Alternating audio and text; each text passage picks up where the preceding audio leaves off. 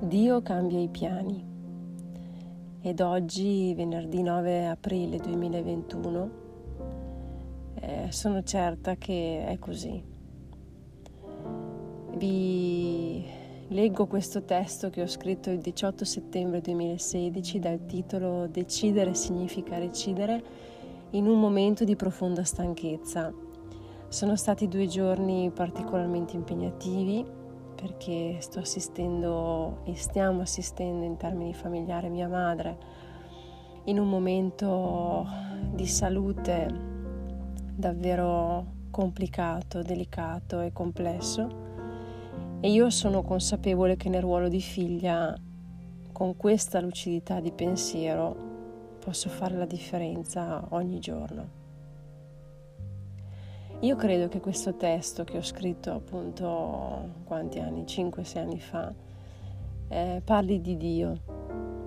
Mm, Dio è entrato nella mia vita, ha proprio bussato in maniera prepotente e io ho aperto. Nonostante le numerose resistenze.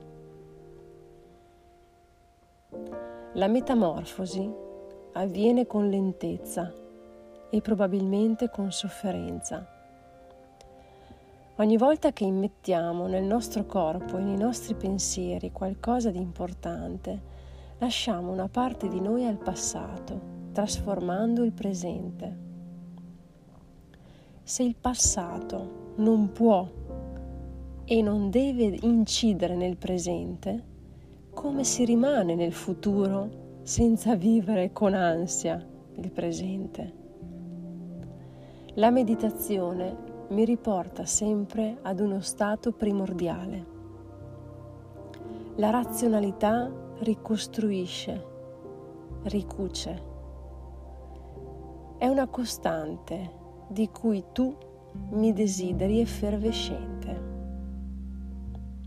Se la disciplina ci allenasse a non scindere e a vedere tutto come parte del tutto, Forse, e ripeto forse, vivremo le cose con più armonia, nell'eterna dialettica comprensiva della trasformazione. Fondamentalmente ieri ti ho compreso. Quello che ti muove è una forma di amore che assume svariate connotazioni. Presenza, assenza, mancanza abbondanza.